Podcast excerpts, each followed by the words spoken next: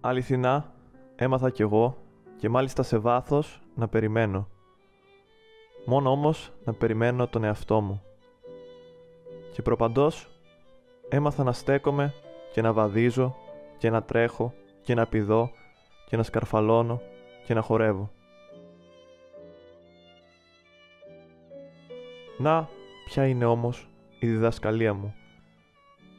Όποιος θέλει να μάθει κάποτε να πετά, πρέπει πρώτα να μάθει να στέκεται και να βαδίζει και να τρέχει και να σκαρφαλώνει και να χορεύει. Δεν μπορεί να πετάξει με την πρώτη.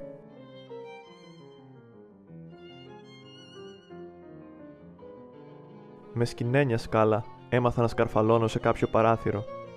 Με σβέλτες γάμπες σκαρφάλωσα σε ψηλά κατάρτια. Το να κάθομαι πάνω σε ψηλά κατάρτια δεν μου φαινόταν καθόλου μικρή ευτυχία.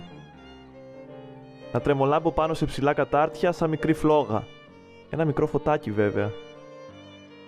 Αλλά μεγάλη παρηγοριά για παραπλανημένους ναυσιπλώους και ναυαγούς.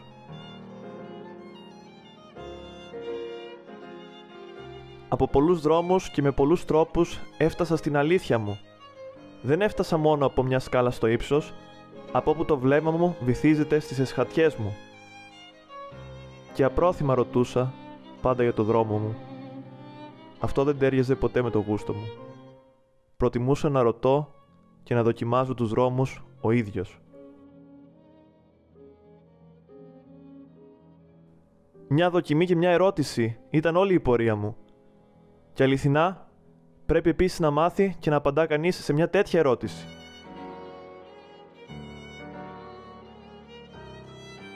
Αυτό όμως είναι το γούστο μου.